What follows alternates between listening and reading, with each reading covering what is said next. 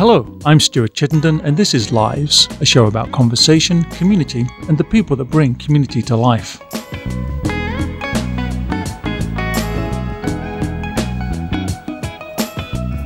My guest today is Isaiah Sheese, the founding owner of Archetype Coffee, a coffee shop and purveyor of coffee in Omaha. Isaiah Sheese grew up in Spencer, Indiana, a small town with only three stoplights.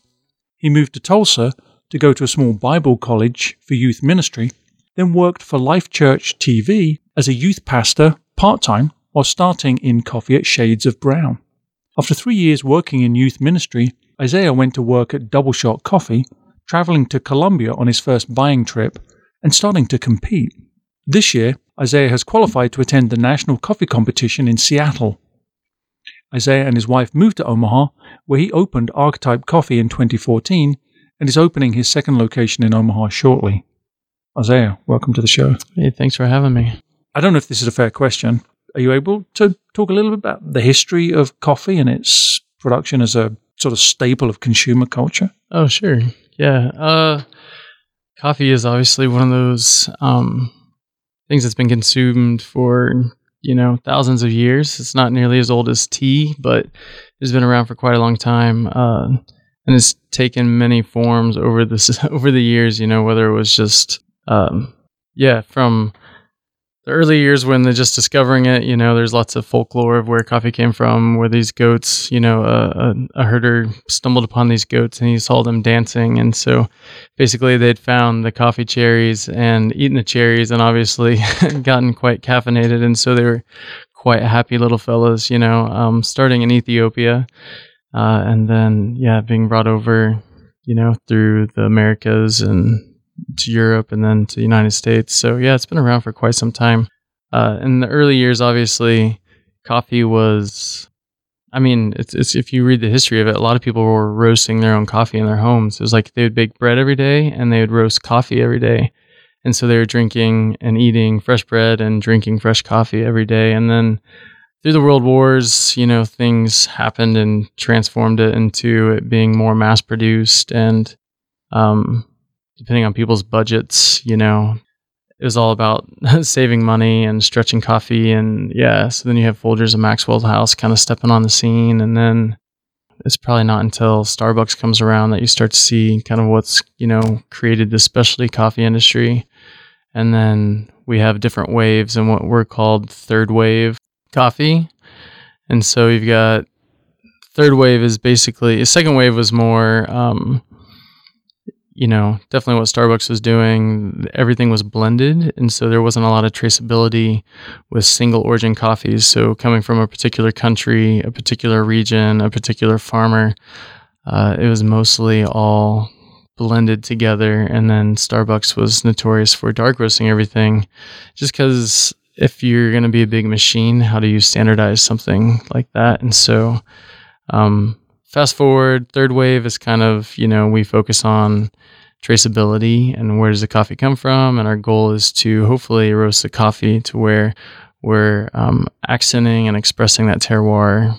And so you're tasting the land, you're tasting the variety of coffee. And then third wave is also, you know, um, manual brewing is huge and latte art is huge. And um, yeah, kind of focusing on those things and really expressing the craft. So kind of like culinary artistry today. So thinking about dancing goats and what you just said, it, it reminds me in some ways of how one might track wine and wine consumption. And, and I'm sure alcohol has a different, but also a fairly long history like coffee. So dancing goats, um, wine, alcohol.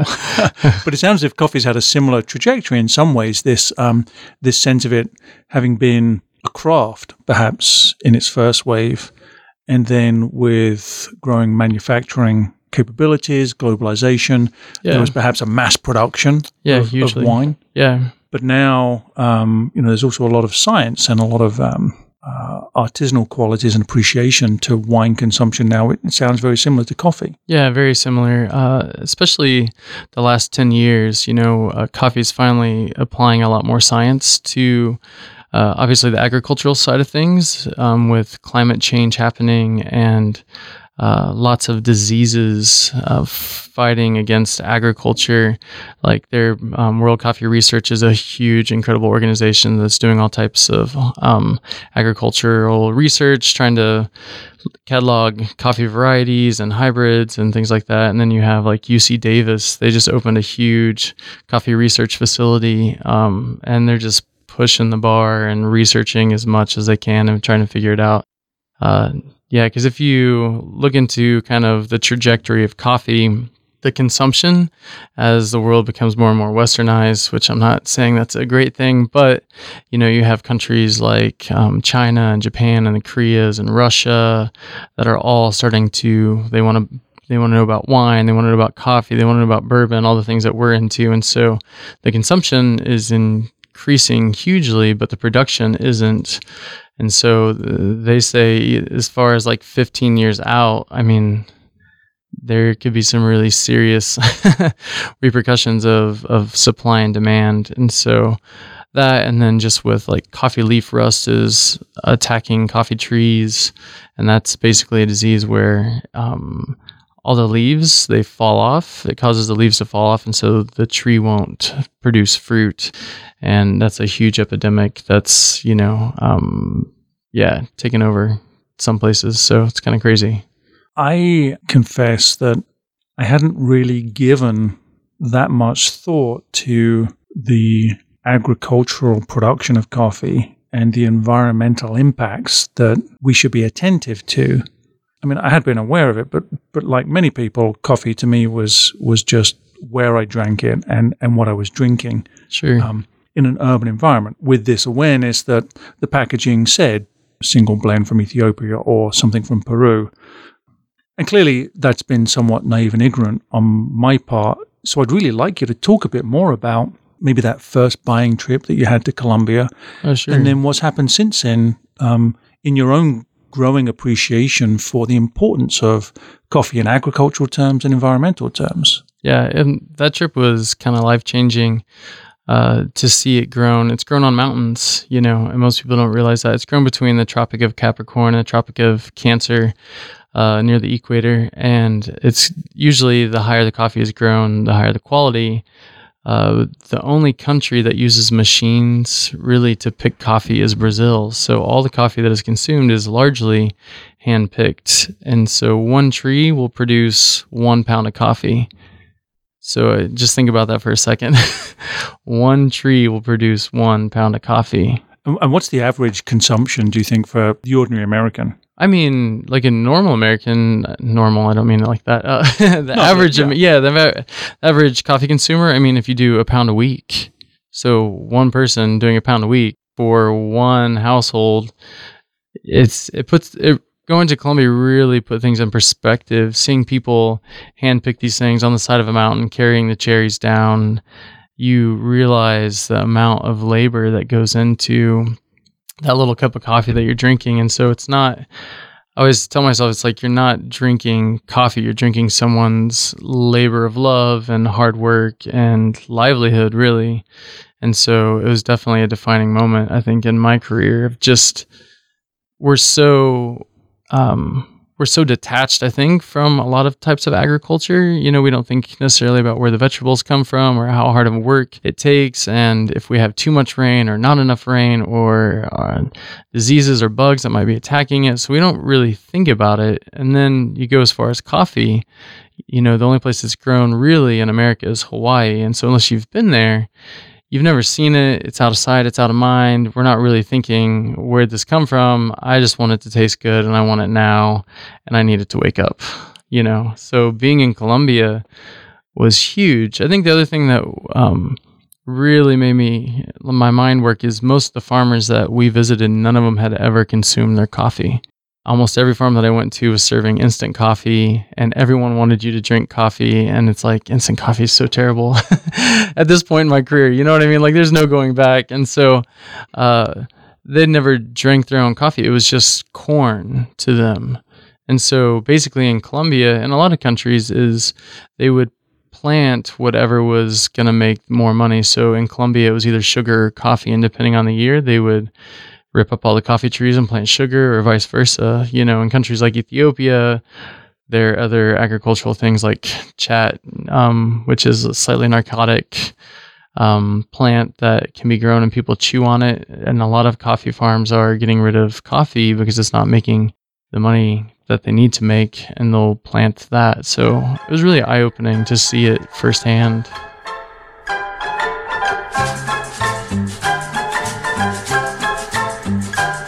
Way down among Brazilians, coffee beans grow by the billions, so they've got to find those extra cups to fill. They've got an awful lot of coffee in Brazil. You can't get cherry soda, cause they've got to sell their quota. And the way things are, I guess they never will. They've got a zillion tons of coffee in Brazil. No tea or tomato juice, you'll see. No potato juice Cause the planters down in Santos all say no, no, no.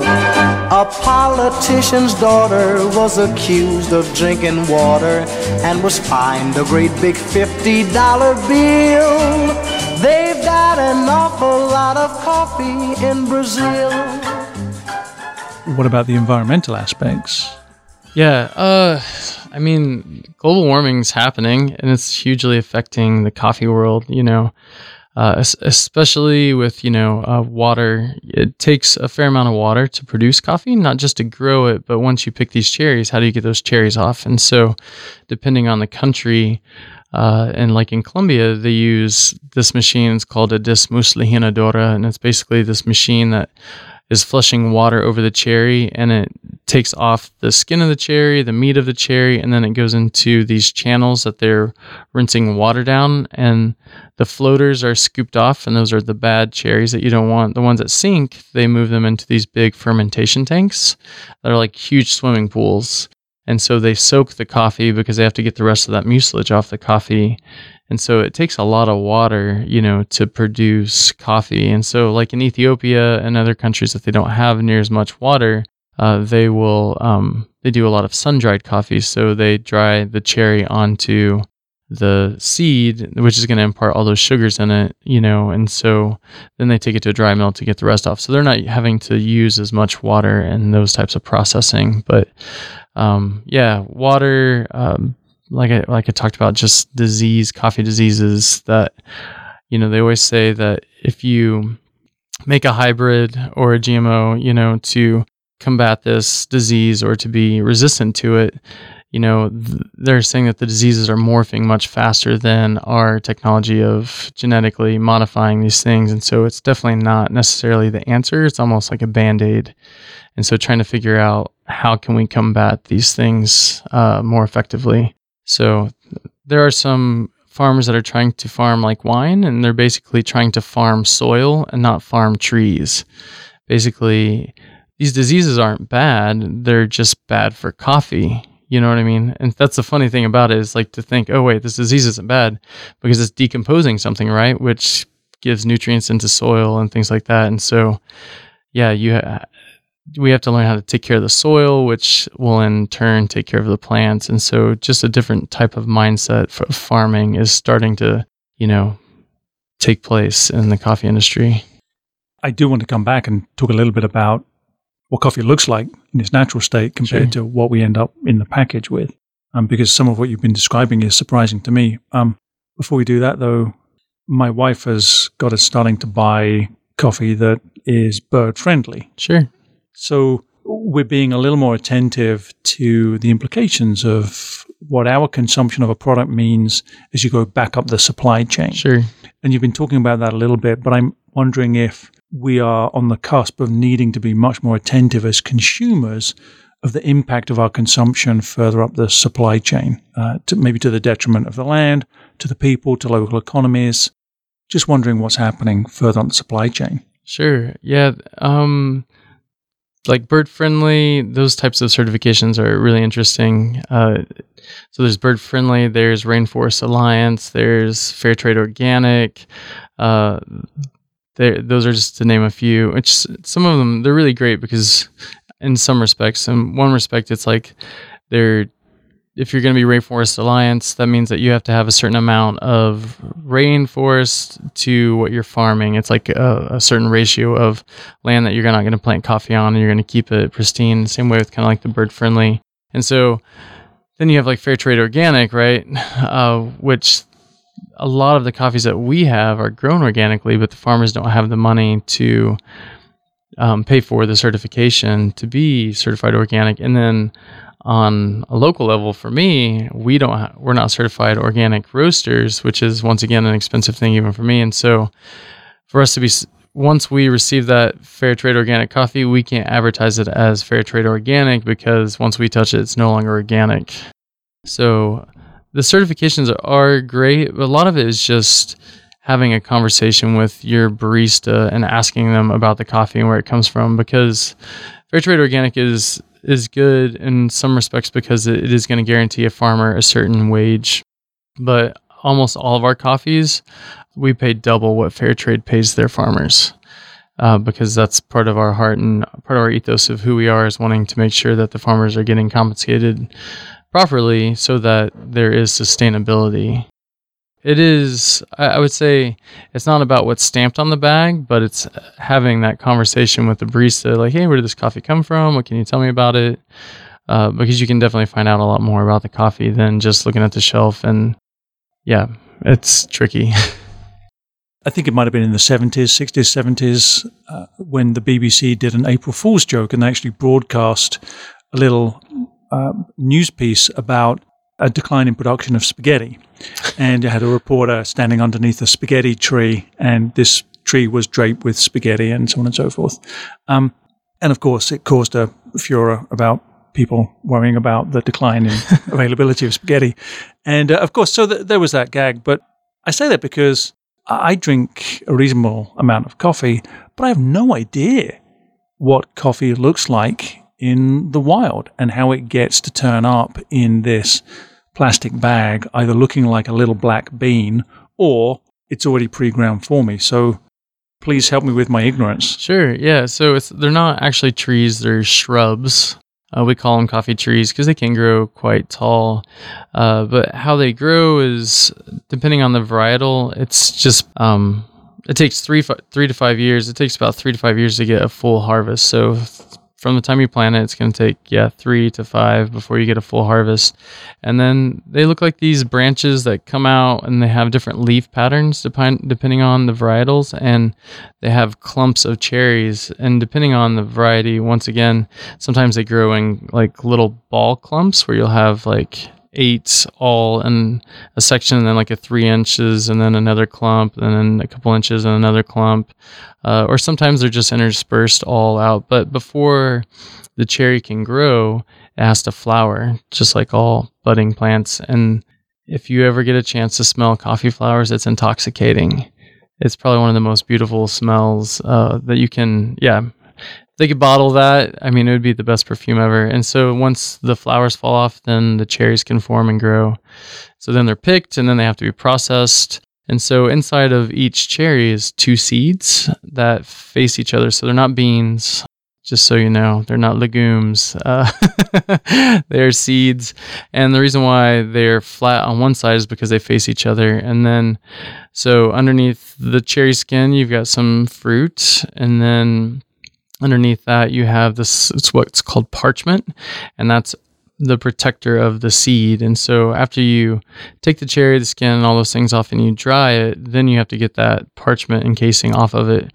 And that's done at a dry mill. And then, so to be specialty grade, I know this is boring, it's a lot of information, but to be specialty grade, it has to be between around 11 to 12% moisture content left into the seed. So we call coffee when we get it as roasters green coffee because of that chlorophyll that's left in it. And so then we roast the coffee. Yeah. Is the fruit that you mentioned in the cherry is that edible or? So what you do, yeah. So the first time, it was the second time I went to Origin. I was in El Salvador, and I don't know how many cherries I ate, but like I got a gnarly stomach ache, uh, just because.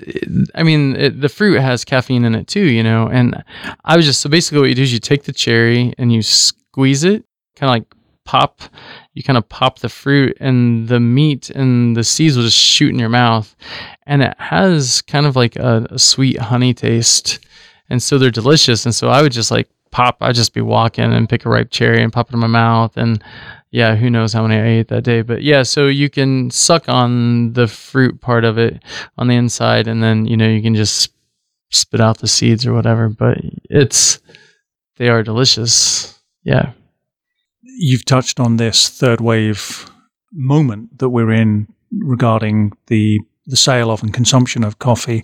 And you also mentioned how Starbucks perhaps set the scene with this second wave by creating a place, an experience in which society consumed uh, coffee, modern society consumed coffee. How do you see coffee and culture interrelating? And I'm wondering about that broadly, but also specifically with your own work at Archetype Coffee, which is your own coffee shop? Uh, they've always been interrelated. You know, coffee houses have been around for centuries. You know, revolutions were born in coffee houses. Uh, philosophy is discussed in coffee houses. You know, it's coffee is unique uh, because it's consumed all over the world. It's I think it's one of the beautiful things. It's one of the things that definitely connects the world. Coffee, I think, uh, but it's also a place where people meet and talk about things and they are sober. So it's kind of like the unbar, you know, in the morning. Uh, and it's also a ritual. It's one of the few rituals I think that Americans have. Uh, and I think it's a beautiful thing because we don't, in America, I just don't see a lot of those, yeah, rituals as I do in a lot of other cultures. And so, you know, in the morning, it's something that we use to wake up. And so, uh, archetype I think largely my goal has always been to produce the most delicious coffees and give people a different experience, something that they haven't ever had. But that market is really small, and the larger market is developing community. You know, it's a place where people come and they meet and they talk and they, um, yeah, they connect to people. And I think that's one of the things that makes Archetype so special is we're good at connecting people and setting an atmosphere and an environment where people can come and talk and discuss and have a good time.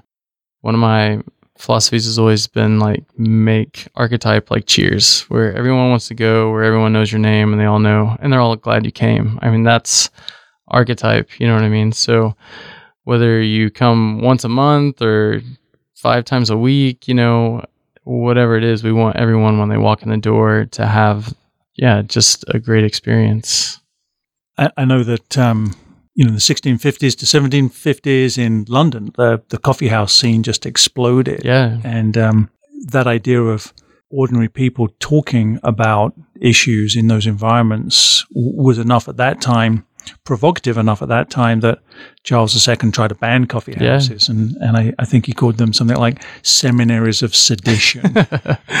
yeah. No, I mean, yeah, people talk about everything. We, at any moment uh, during the week, there are lots of politicians that come in, and then there are lots of students, lots of doctors, and just normal neighborhood people. And so it's just fun just to see the conversations that strike up. And one thing that we always like to do is just introduce people that would probably not normally ever be in the same circle of people. I think that's what's interesting about archetype is you have all different walks of life that come in and then our goal is always just to connect people. We know most people well enough that I can connect someone whether it's food or whether it's politics or religion or anything like there's some connecting point or common thread that you can always be like hey this is bill hey this is susie you guys should meet you know and so i think that's always the fun fun part of it You are listening to Lives. We'll be back after the break.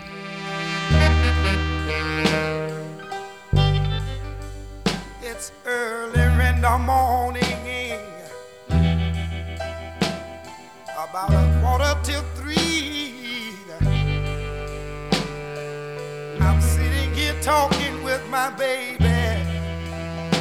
over cigarettes and coffee. And to tell you that, dog, I've been so satisfied. Honey, since I've met you,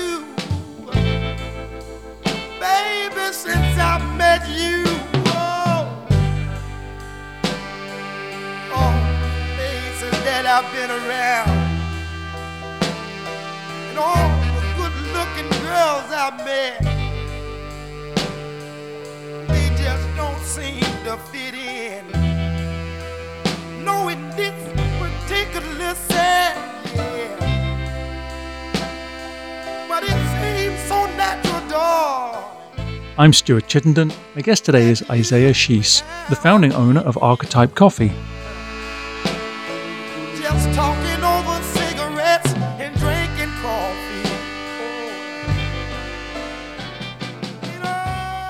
So tell me more about the business of coffee. I'm wondering as I sit here if, like many industries and businesses that are associated with some kind of agricultural product, the margins are quite tight. Yes.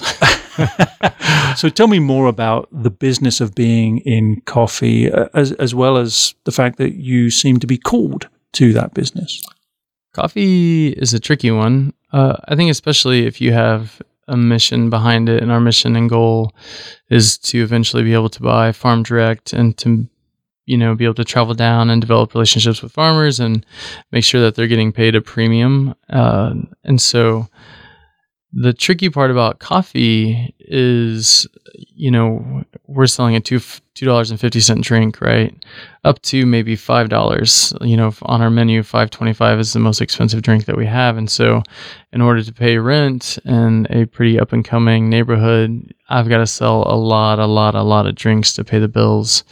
And then if you're trying to pay farmers more money, that definitely cuts in your margin. We use local milk, which is more expensive than using, you know, mass produced milk. And so it's a tricky dance for sure. I think the other tricky thing is we only have limited seats. And so if you're a bar, you want people to sit and drink and drink and drink, right? Uh, if you're in a restaurant, you want people to have an appetizer and then have a main course and then have dessert and then, you know, maybe have a digestif or an after, you know, dinner cocktail.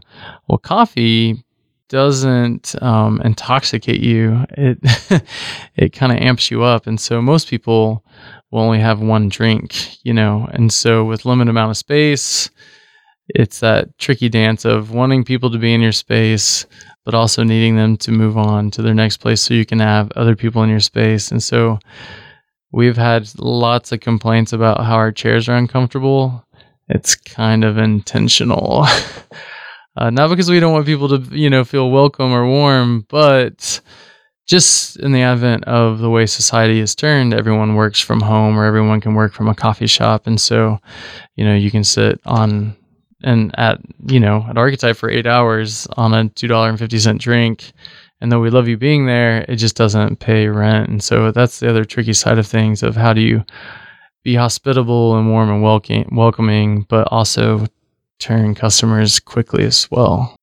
You also, though, sell other products associated with coffee as a product that, that aren't necessarily consumed on the premises. Yeah, so we sell whole bean coffee, which is great. You know, getting people to drink coffee at home as well is is huge for our business and model. That's where it helps us a lot. Um, we also sell pastries. We have an in-house pastry chef, Kate Anderson. She um, tears it up in the kitchen, makes lots of sweet and savory treats, and so those also help too. Um, but yeah, margins are a little bit better with coffee than food. Food's another tricky, tricky business. Uh, yeah. Given the difficulties, uh, why do you do it?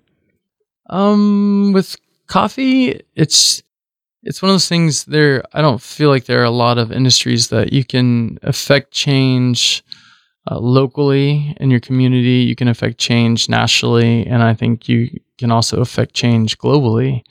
And so, it's a very unique industry where whether it's yeah, all any of those you can affect a positive change, you know. So in the community, just loving on people, connecting people, that's one way that is super positive. You know, uh, another way is to be able to get down to the farmers is once we have these relationships with customers and consumers, we're able to share where the coffee comes from, you know, on a friend level instead of like just yelling at people, you need to buy more expensive coffee. We need to pay the farmers more. This is the reason why, you know, uh, it, it allows us to have a conversation with people when people are ready for it or interested in, you know, what we do. You know, I think that's the, the unique thing is, as you develop that relationship with customers, it becomes reciprocal. You know, it's like, oh, you, I don't know anything about you. Why do you do what you do? You know, and it opens a, that conversation. And then, you know, nationally competitions, uh, it's a great way to get your name out there. You can then hopefully sell enough coffee to be able to get down to farmers and start buying more. So I do it because it's something that I'm super passionate about and I, I love it every aspect of it. It's just feeling, I mean, traveling to Colombia and just seeing the people that pick the f- coffee, grow the coffee, just the whole chain from start to finish is just a beautiful thing. It takes so many hands to create this beautiful cup of coffee that people are drinking. You know, if it's not grown well, if it's not picked at the right time, if it's not dried right, if it's not roasted right, if it's not ground right, brewed right. There's so many different uh, facets to brewing coffee, and so it's just a beautiful, beautiful thing that takes a lot of people to make the whole ship go round. You know, and I think that's one of the other aspects that I love so much about it is it's a huge team effort, and so there there really isn't any star player along the line. You know, everyone has to play their part and execute at a high level in order to deliver this incredible product. I do want to talk a little bit about your childhood and then your transition through youth ministry. Sure. But just jumping ahead, do you see any correlation or similarity between church and coffee? The calling of church, the calling of the coffee business? Oh, sure. I mean, it's loving people. I mean, if you boil Jesus' ministry down, it was loving people. And uh, working at a church wasn't really a good fit for me the nine to five uh, and it being a job i think was a hard thing for me too. I mean i learned tremendous amount of things and gained and wonderful wonderful relationships but just the nine to five sitting behind a computer i just you know i couldn't do it you know and so coffee is similar. We just love on people and we serve them a great product and the unique thing about coffee is sometimes it's the best part of people's day, you know. So we have an, a unique opportunity every day to be able to uh, start people off on the right foot, you know, and greet them kindly and warmly and where they are and make sure they don't have any toothpaste on their shirt or on their face or you know uh, so that we can send them off in a proper manner. But yeah, I think it's one of the most unique things is that we might be the best part of someone's day, and so it's always our goal to, yeah, just meet people where they are and serve them an incredible drink and be kind, and hopefully it sets their day off well. So tell me a little bit more then about your childhood and your growth into youth ministry. Uh, yeah, my parents were both Christians, and so you know, I went to church every Sunday and Wednesday. It was always a ritual. Then there weren't too many Sundays or Wednesdays that I missed, and started playing drums, and so I played drums at church all the time. And uh, it was a really small town. We had you know three stoplights. Uh, very much a farming community, and so yeah, it was a pretty good childhood. You, you know, the place where we grew up was very beautiful. Most of the top part of Indiana is flat because the glaciers just kind of bulldoze it all. But when you get to South Central, it's these beautiful rolling hill, hills and huge, huge trees. And so fall is always one of the most magical times of year. And then the winter stars are so close you can almost touch them. And so, yeah, I think I had a pretty great childhood. I don't know much about Spencer, Indiana. So how would you paint that picture of experiencing it as a child? Very quiet town. Everyone knows everyone's business. You know, my my mother owned a salon, and so there's really no way that I was going to get away with any anything. You know, she cut the principal's hair and half the teachers' hairs, and uh, there wasn't a lot of culture there. You know, I think in my school there was only two African American kids at the time, and they were both adopted, and so you know that was definitely an interesting aspect of growing up. You know, I remember showing up to school and you know, two pickup trucks would be tied together and they'd be playing tug of war with each other in the parking lot. And I mean, were kids doing footloose too? oh man, I was about that bad, you know, you know, uh, yeah. So definitely a country, country, you know, town. So.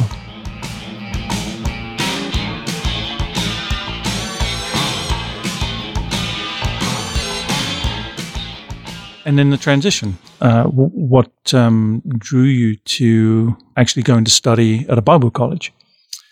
Man, yeah, it was funny if you felt like you had any sort of call of ministry. It was either growing up, it was like you're going to be a pastor, and those guys were usually boring. Um, missionaries always seemed to be really weird when they came to my church. You know, they'd have, um, you know, where you push the button and like the slides, the different slides. It was like a picture show, and it was always really terrible. Or like a you know, or like a children's pastor. And it's like, man, I, so I just, I felt, you know, I would love teenagers. I loved being crazy. And so that's kind of why I went to youth ministry. So I could, in my mind, I guess, stay young and fun. And yeah. And then you were working with this youth ministry, which I'm sure was rewarding in its own way. But as you say, some of the business of ministering sounded a little tedious for you. So, what was the epiphany that you realized that coffee was the calling that should be your full time endeavor? Just, I, I mean, you realize the community of coffee is very much like a church. You know, uh, it's just it, it, should be like a church where it's all all accepting. And so it was one of those we have all different walks of life of people coming every day, right? We're having and we're gathering and uh, we're communing together, and so it was just for me, it was just like seeing the impact that you can have globally, you know, locally, nationally, globally was one of those like you can change people's lives in a positive manner if you do business right, you know. And so, archetype, the meaning of that is the original of all things. Um, the original is something that all things model themselves after. So, the goal for archetype has always been, you know, can we do business in a way that other businesses want to want to do the same thing you know? So looking at businesses like tom's you know where they're doing the one for one or like boxed water you know where they're building wells and things like that. It's like can we do something where we're making money but we're giving tons of money away and helping build communities across the world? And so it seemed like a after you know, visiting Colombia and visiting El Salvador, it seemed like a pretty natural thing um, to go from the church into something I'm a little bit more passionate about.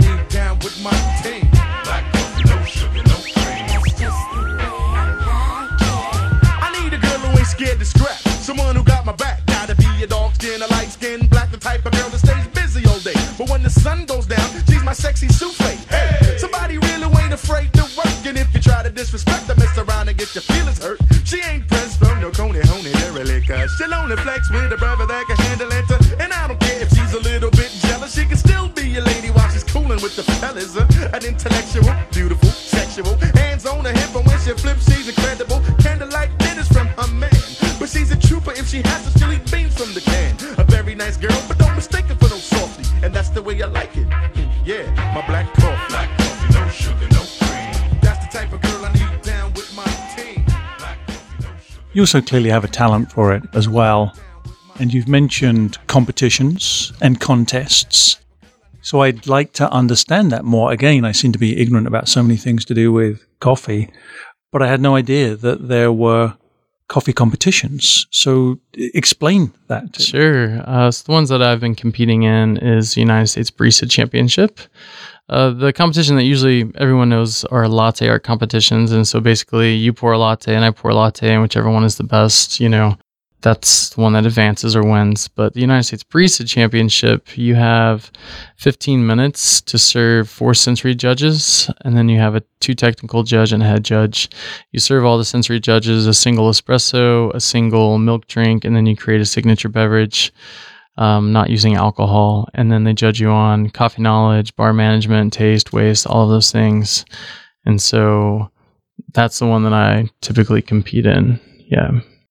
And so I understand that recently you were you placed second in the regional competition, so you are advancing to the national competition in April in Seattle. Yeah, that's correct. So tell me a little bit more about how the regional competition went. Yeah, so there's 60 competitors all over the U.S. Uh, coming to compete. A lot of them have coaches, which is really expensive. I've not had a coach. Uh, you have to bring all of your own glassware. You bring your coffee. The only thing they provide is the espresso machine and grinder. And so it's kind of an expensive game to get into. And I've always wanted to make a mockumentary out of it because it's one of these weird niche worlds of like when you go back into the competitors room, everyone has plastic gloves on and they're polishing their silverware frantically, you know, because obviously you're hopped up on lots of caffeine and lots of baristas will have bottles of scotch or bourbon just to take shots to kind of take the edge off. And everyone has their headphones on and they're like in the zone and it's a bizarre a bizarre world uh, to experience. And so yeah i've always wanted to make a mockumentary out of it but it's intense intense competition. You know if you do well if you win the us you represent the united states in the world barista championship. And so it does a lot for your career and your community as far as just exposure. And that's part of the reason why I've kind of put my head down and continued to compete year after year after year just because being in the middle of America, we don't get near the attention that, you know, the coasts get or big cities like, you know, Chicago or New York or LA. And so you just kind of have to put your head down and continue to persevere. So you mentioned that one aspect of the competition is a signature beverage. Yeah. Are you going to give too much away to the competition if you tell us about that signature beverage? No, no, no.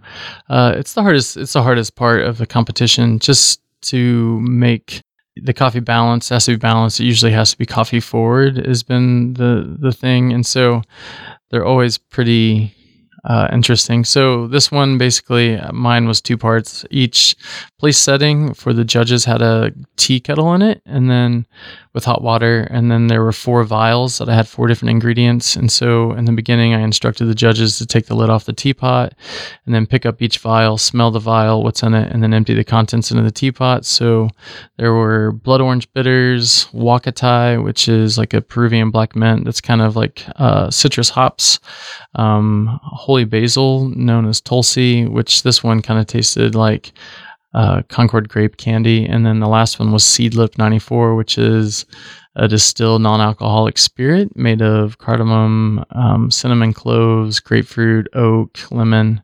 And so I had them put in the tea kettle, and then I went and did pulled the espressos and did that, and then I came back, and then I added dry ice to each one of their teapots and put the lid on it. And what that did was it vaporized all of those things in there, and so there's this vapor coming out the spout of the teapot, and then I pulled the shots of espresso and I added a huacatay and holy basil simple syrup, um, some seedlip 94, and I stirred that all up. And then you pour that into their drink and you set it right underneath that tea spout, and that vapor would fall into the teacup as they bring it to their mouth. There's still vapor in the cup, and right when you get to drink, that vapor like hits you in the face. So the aroma of the coffee and then the drink. So pretty involved.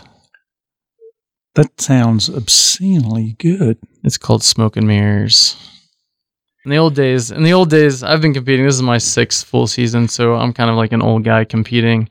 But in the old days, everyone would name their signature beverage, and that was kind of the fun part of it. So this year, I'm bringing it back and naming them. So I love that. So as we draw to a close, what do you have to share? Do you think what what should we know about coffee, about archetype, about the future of coffee, its place in our culture? What's your final word?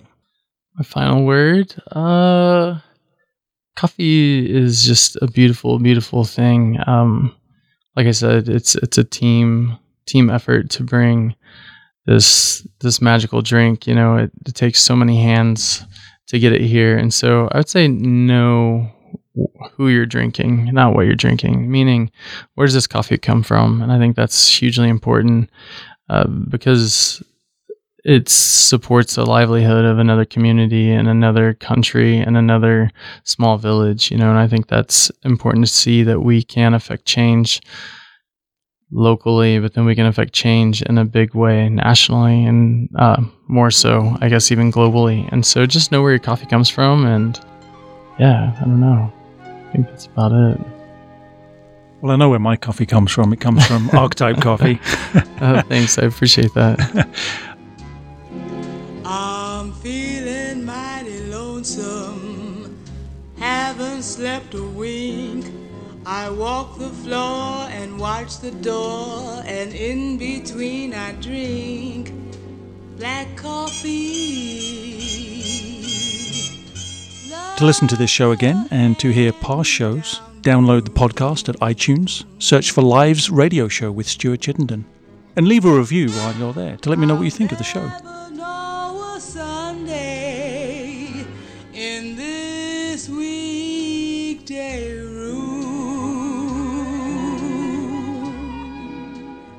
I've been in conversation with Isaiah Sheese. Thank you, Isaiah, for being here. Yeah, thanks for having me.